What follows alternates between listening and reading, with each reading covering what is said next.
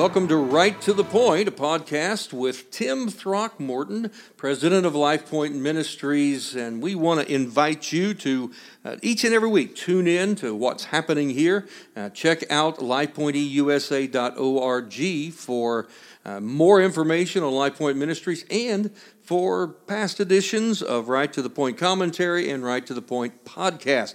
So uh, we're, we're glad you've joined us today. We're going to talk about on this particular edition of Right to the Point, we're going to talk about Christianity, we're going to talk about cultural issues, we're going to talk about politics.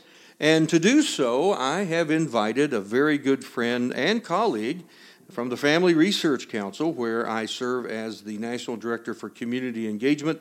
And I am just delighted as I can be to welcome David Closson. David Closson serves as the director of the Center for Biblical Worldview at the Family Research Council. He researches and writes on life, human sexuality, religious liberty, and related issues from a biblical worldview, and has also authored many of the Biblical Worldview series pieces that FRC's produced. Welcome to uh, the program, David. Oh, Tim, it's a joy to be on the show. Thanks so much for having me. It's good to be with you, brother, here in your home state of Ohio. Yes, we are in Ohio. uh, this this podcast can be created anywhere, and so uh, here in Ohio, glad to have you here. You got a lot of friends here, by the I way. Do. I know, and you're just uh, right at home. We'll we'll claim you after a few times. We're we're just uh, good Midwestern folks here. I'll take it.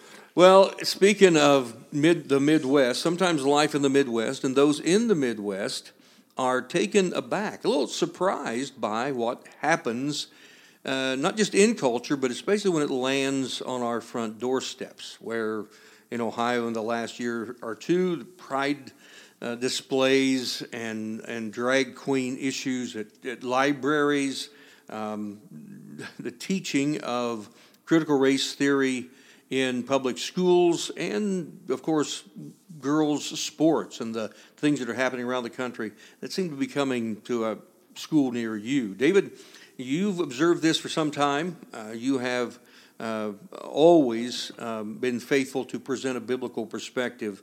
For those who are just realizing, hey, it's in Ohio as well as anywhere else, how can you bring uh, comfort and perspective to that?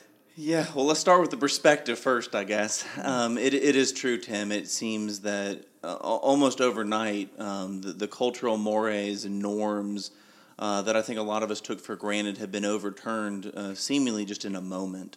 Um, you know, one of the reasons Family Research Council, where we both uh, work, uh, started the Center for Biblical Worldview was because, you know, uh, we're actually in the 40th year of FRC, founded in 1983 in a prayer meeting that uh, James Dobson was leading, actually.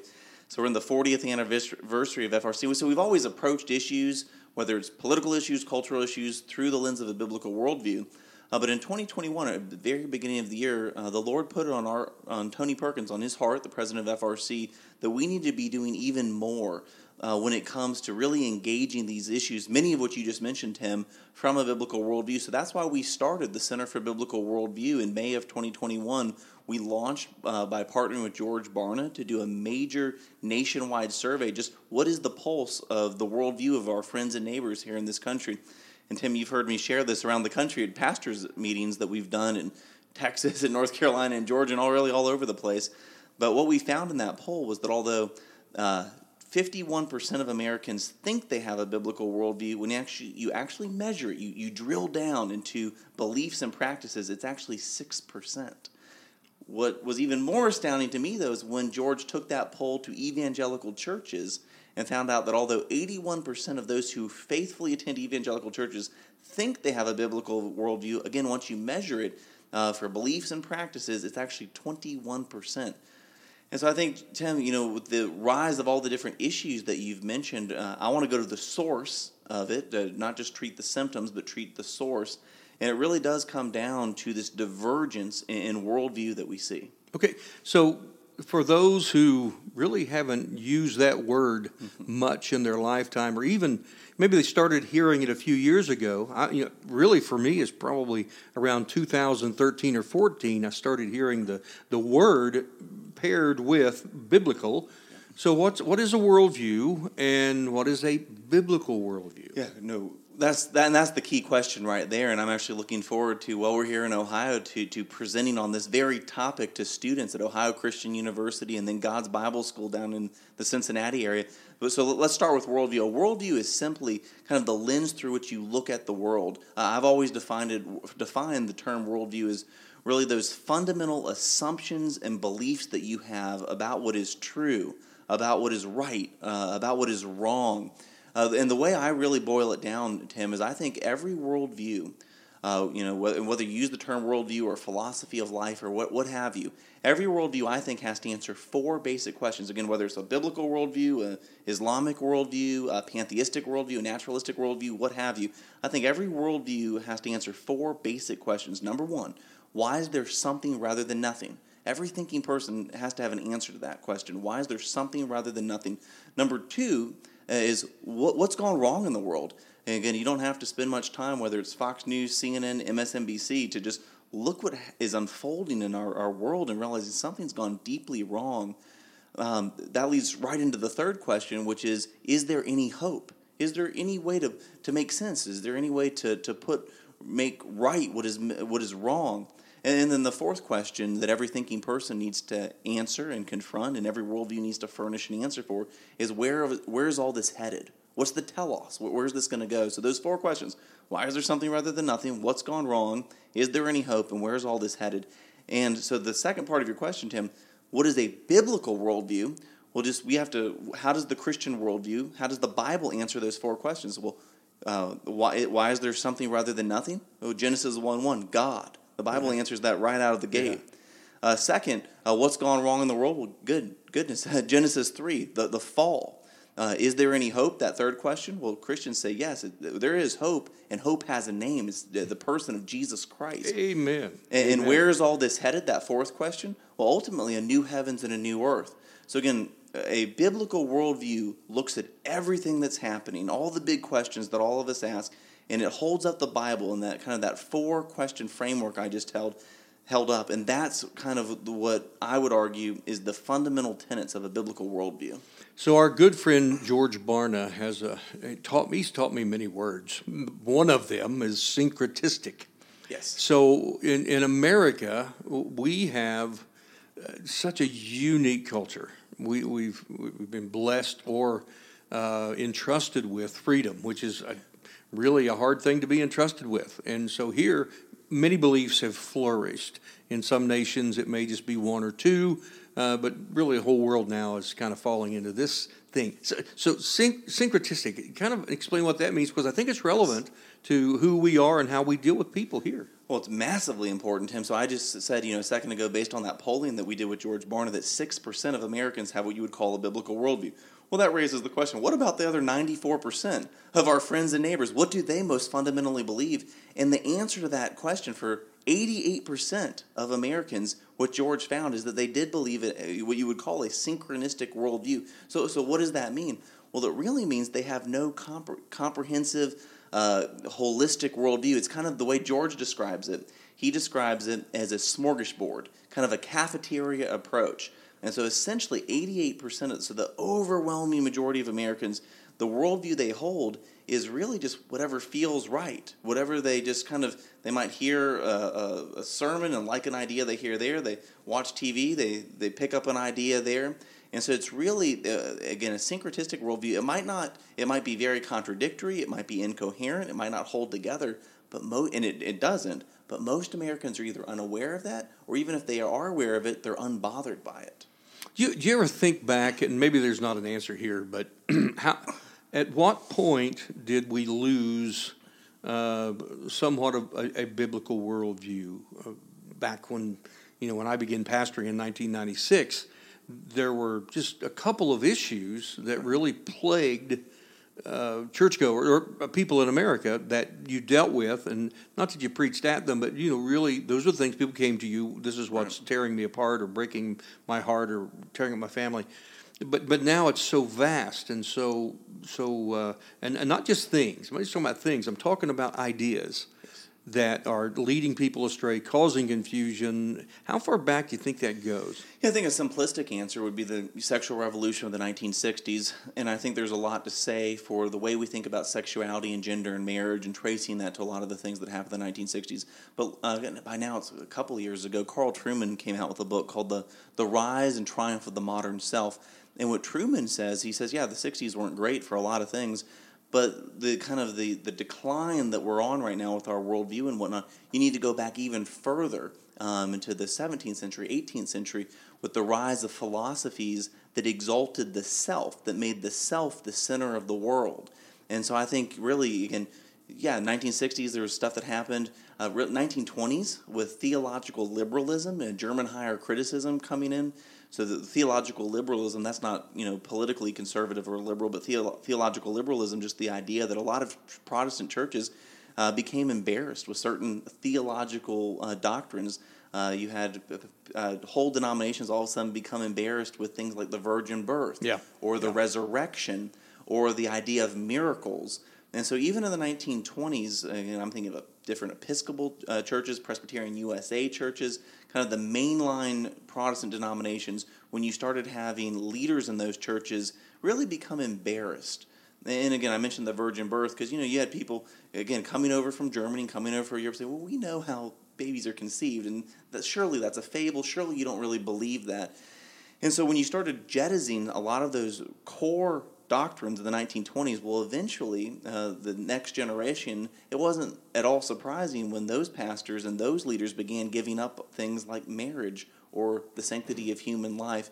So, again, I think there's a lot in here. I would commend Carl Trueman's book, though, that really traces the, kind of the philosophy behind, behind this idea that the modern self has replaced uh, where the, the, kind of the throne of our hearts, where God, you know, used to exist in kind of the, the worldview that dominated American thinking.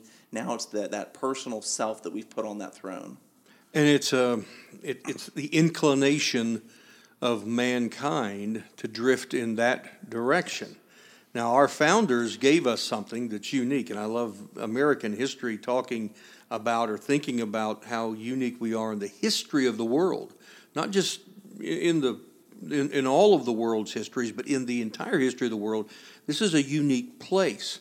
You know, Europe took took a particular direction, as you mentioned, the Enlightenment headed in one, but it was almost like there was a reset here, and there was a harkening back to some principles that were fading out there. You know, if you just want to compare the American Revolution to the French Revolution, you see how that played out. yes. But, but then, then here with all of the blessings, and then the fruit of those blessings, we have headed into this 20th century uh, with, uh, with vulnerabilities that led to outcomes. You mentioned the 60s. And so here we are. And, and so, with where we are today, mm-hmm. and what pastors and churches and the grandmothers that are going to hear this podcast, the, the folks that tune in that have children or grandchildren, uh, and they're worried about them, how do we bring me some hope here you know, because how do we speak to this? How do we address it? And how do we hopefully overcome this? Yeah, I think at the end of the day, you know, I heard someone saying, How do you eat an elephant? It's one bite at a time, or something like that. And I think, yeah, the statistics that I just kind of rattled off, you know, only eh, 81% of Americans think they have a biblical worldview, or those who attend church, but it's only 21%, or the public at large, it's only 6%. Those, those can seem like overwhelming things.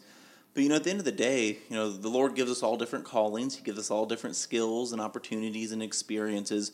And He doesn't require the same thing of all of us, Tim. But what the Lord does require of all of us is to be faithful in our spheres of influence. And for you know, your sphere of influence, it might just be with your spouse or with your children or with, with your grandchildren. I think all of us actually have a sphere of influence that's larger than we think. I'm actually Good point. I'm convinced of that. Yeah. And so, even like you said, the, the grandmother that might be listening to this, well, what kind of sphere of influence do I have? Oh my. I would just say, dear sister, you probably have uh, influence in your community and in your family that's uh, a lot longer, a lot larger, and extends further than you think. And so, what I what I would say, the kind of the hope, uh, Tim, is that you know the Lord doesn't ask each and every one of us to go change the culture. That just seems kind of nebulous and ethereal, kind of out there. Let's go change the culture, but let's be faithful and change our families I'm thinking of Deuteronomy 6. I'm going through the book of Deuteronomy right now, actually, a chapter every day with my fiance. Um, and we got to Deuteronomy chapter 6, where, you know, a central chapter there that when Moses is preaching to the people of Israel they're about to go into the promised land, and he tell he commands the, the, the families, the mothers and the fathers, to make sure that they pass on the commandments to their children. You talk of them as you walk along the street, as you come into the house, as you lie down to go to bed. And so I think the hope for America, the hope for the Christian church, is that faithful Christian people do the things that Jesus has commanded us to do, the things that the Bible tells us to do, to cultivate that worldview in our homes, to go make disciples in our communities, in our churches, I think if each one of I think of Nehemiah, Tim. I know you love that story of Nehemiah. You know, he commanded everyone to just to focus on the part that was directly in front of yeah. their house. Yeah. And if all of us do that, I think the the cumulative effort of that will be changed churches and families and communities. Amen. Amen. Well, see, uh, that's one of the reasons for this podcast. It's not that we need another podcast. There's plenty of them out there. But I want to take the issues for those who see politics and religion or the church and government and say, you know what, we just got to be careful here. And so many, many feel that we can't speak to this. However, there is a government that is affecting the culture mm-hmm. and trying to affect the church and is affecting the church. And, and if we're not careful, we'll lose everything because we don't want to do anything. And, and I don't want to see that happen. And for the good people right. who, hey, I just want to know what to do and where do I start? How do I begin? This is why this is important, and that's why the Center for Biblical Worldview is is one of the has been one of the most uh, joyful things for me to share around the country because everyone lights up when you begin to talk about this. Yeah, well, and I, and I appreciate that, Tim. That's so kind. I know you've been one of our biggest cheerleaders, especially here in the Midwest, but even beyond the Midwest. You know, one thing I, I want to make sure I mention because I do want to, to give people hope and uh, make sure that people you know are not feeling despair because you, you gosh you watch the news again wherever you see your news from it, there's a lot of things to be disheartened about um, but you know again focusing on our own families focusing on our own churches there are tremendous opportunities and there's work that we need to be doing in our own communities. Sometimes i think we think well the culture's falling apart and there's despair there. Well we need to look actually within our own walls and our families and our churches. We've already referenced him a couple of times but george barna did a poll in 2020 where he actually uh, asked questions to those who regularly attended churches. So this isn't the people out there. This is the people in the four walls of the church on what they believed uh, the bible taught about abortion. And those who regularly attend church, Tim, 44% told George uh, that they believe the Bible was ambiguous when it came to abortion. You know, right now, you and I are sitting here recording this around the 50th anniversary of the Roe v. Wade decision, and we can celebrate its demise now. Yeah. But we have to be honest that there's a lot of Christians and a lot of churches uh, that don't speak up about that issue. They're confused about the issue. And that confusion and that reluctancy to speak about it, I think, creates statistics like George finds with 44% of evangelicals thinking the Bible is ambiguous about it. And so that, that's where I think pastors and parents, let's not be afraid to talk about the issue. Because I think, well, let me add, last point I'll make on this, to Tim, is I think sometimes we think of, oh, you know, if we talk about this, we'll be seen as outdated or bigoted or weird. Well, the, the issues related to sexuality and life they are being talked about. Our children and grandchildren are going to hear about these issues, whether it's on YouTube or online or at school. And so, why should we not be talking about these really important, sensitive issues within the four walls of our homes and our churches? Because if we don't do it here, our kids and grandkids, they'll still hear about it, but their worldview is going to be shaped by somebody that's not you. Fantastic segue because that's I kept thinking as you were you were heading in that direction of a uh, Barna uh, in in Texas. I think it was in San Antonio. Maybe it's Houston. Last year we were in Houston, and I, I remember him kind of just unpacking this scenario of a child who's trying to figure out life and you, know you can't you can't give what you don't have you can't share what you don't possess and so a child between the ages of 2 and 13 they're forming that worldview and in that time, they're looking at their parents or they're looking at their caregiver. They're looking at somebody. They're, every child looks at somebody. And, and if that person doesn't know, this is why I think, you know, building your own walls, Nehemiah said, I think it's got to be in here first. We have to have individually a wor- biblical worldview so that we can share it and give it. We have to have that ourselves. You're studying Deuteronomy, and, and, and I, I commend you for that. Our founders love that, and Jesus loved Deuteronomy too. Uh, You know, this is this is where the, the you're going back and going deeper into the law and why it's there. So if you don't have that, this is where millions of children look at their parents and say, "Well, they don't understand either." They're trying to figure it out. I'll just listen to the counselor at school, or I'll listen to TikTok or whatever. And so, this is that's that's terrifying to me. No, no, it is terrifying, and I think what you just mentioned, and George did share this when we were in Houston, and he's actually been doing this kind of research for decades. This isn't just one-off poll that he did; he's been doing this for a long time. But he actually wanted to know the question: When is a child's worldview actually formed? And, and the research shows that between eighteen months, which that seems so young, my my niece, I have one niece. My sister has a, a sweet baby girl, Elise, and she just turned one. And so I'm thinking, wow, in six more months, she's already going to be at that 18 mark threshold. But the worldview between 18 months and 13 year of age. Now, of course, our worldview will refine. It'll get a little bit more nuanced as we go through our teenage years and into our, the 20s. But relatively speaking, George has shown that kind of the, the basic orientation that you have towards life when you're 13, that'll pretty much stick with you uh, throughout your lifetime. Now, I- I've shared that, Tim, actually, in settings around the country, and I want to be careful to immediately say, just because maybe you have a 15 year old or a 16 year old, that doesn't mean it's too late for them. Uh, we believe in the Holy Spirit, we believe in the power of uh, God. Um, but speaking generally and speaking broadly, what you believe when you're about 13 years old, relatively speaking, is how you'll approach life.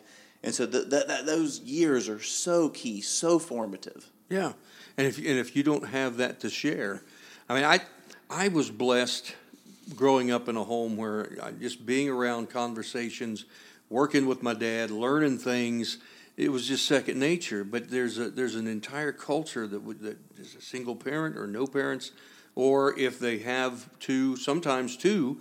But they don't have a biblical worldview, so this is where this is lacking. And so those stats are reflected in real people who have children, and I think it's around five percent or less of parents in America have children in that in that two to to thirteen uh, that have a biblical worldview. So Yeah. it's greatly needed. If you were a pastor, I mean, uh, as a pastor, what what can pastors practically do to Yeah. add value to I, I'd say their parents uh, or par- uh, childbearing age uh, Sure. people in their church? Yeah, first and foremost, directly to parents, I would say root your life in the rhythms and routines of a local church.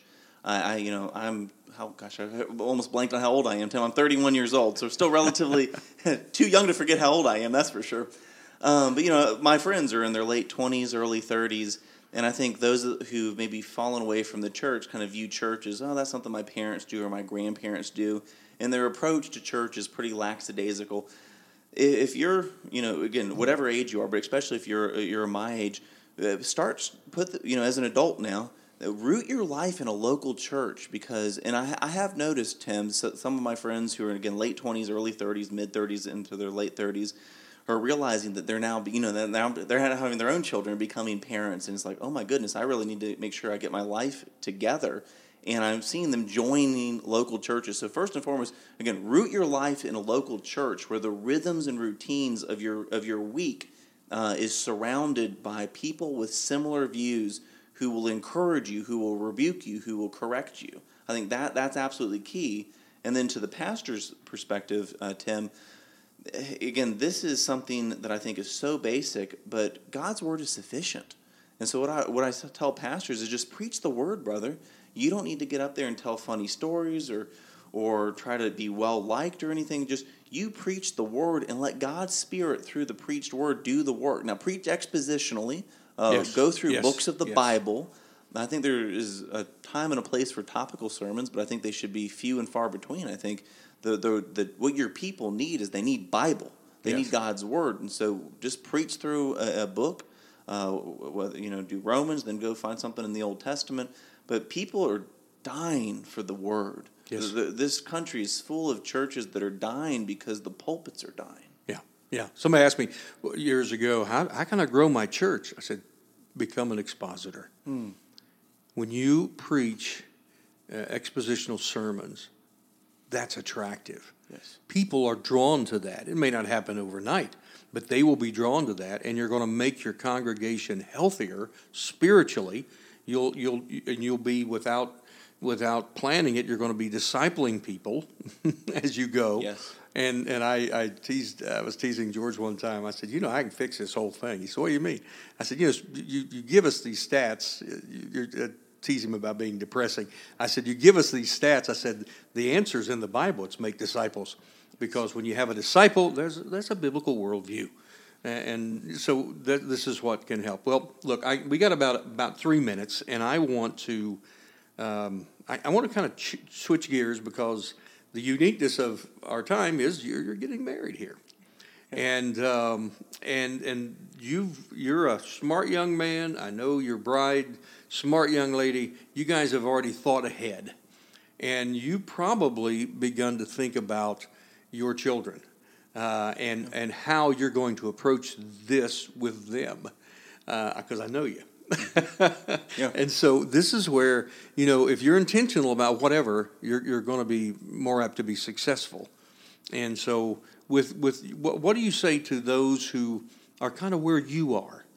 Uh, you haven't maybe you're not married, maybe you just gotten married. What do you say to those parents because they look at childbearing and they think, man, I don't know, this is a rough world.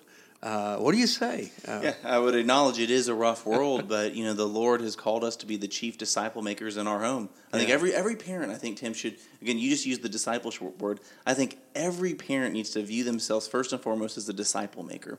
And so, just just speaking, you know, what Lord willing, when Abby and I get married in April, and whenever the Lord blesses us with a family, you know, I've already tried to put things in place in our life um, such as moving. Uh, we just closed on a house in a nice neighborhood uh, with several church families. We did that intentionally. We mm. found a neighborhood with about seven or eight, I think it's yeah, about eight, seven or eight families with young children who all go to the same church. Many of them are homeschooling families. Yeah. Uh, we want to homeschool. I don't think everyone necessarily needs to homeschool. We, we think we're again, we're engaged right now. We don't even have kids, but we're already making plans to homeschool, which means I'm thinking of ways to bring in side income for our family. So that again, Lord, Lord willing, when we're Lord blesses us with children, my wife won't have to work. Uh, and again, I think I know some we work at FRC with, with, with women who work, and that's that's fine. I think for our family, though, we think it'll be best for Abby to stay at home to be able to homeschool those children in a community with other homeschooled children uh, that are all rooted in Capitol Hill Baptist Church. Yeah. And so I think those are some of the things that even when Abby and I were dating, uh, as we're just trying to see is this is this a right match? What are our values? Do they align? And just talking about you know rooting our life in a church and in a community of like-minded believers, and how are we going to disciple our children well? And again, we'll take this to the Lord every single year and ask for His guidance and direction. I think my own parents modeled that well for me. But I think those are a couple of things that even again, I'm not even married yet right now, Tim, but I'm thinking about ways that if the Lord blesses us with children, what are ways that I can make sure that I'm as the man as the leader and the protector and provider, doing that in a way that spiritually I can bless my wife and future children. Amen. Amen. David Closson, it's been a joy to have you with us. Uh, you uh, a part of this incredible, incredible part of the F- uh, Family Research Council, the Center for Biblical Worldview. Thank you for the influence that God's given you. Thank you for the lasting influence that God has entrusted to you and your faithfulness to that, because I think uh, our nation, our my, my, grandchildren have hope for a better nation because of guys like you. So thanks for the difference you make.